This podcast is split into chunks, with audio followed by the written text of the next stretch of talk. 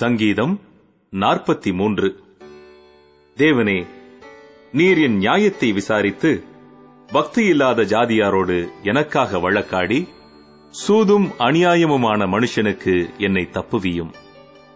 என் அரணாகிய தேவன் நீர் ஏன் என்னை தள்ளிவிடுகிறீர்? சத்ருவினால் ஒடுக்கப்பட்டு நான் ஏன் துக்கத்துடனே தெரிய வேண்டும்?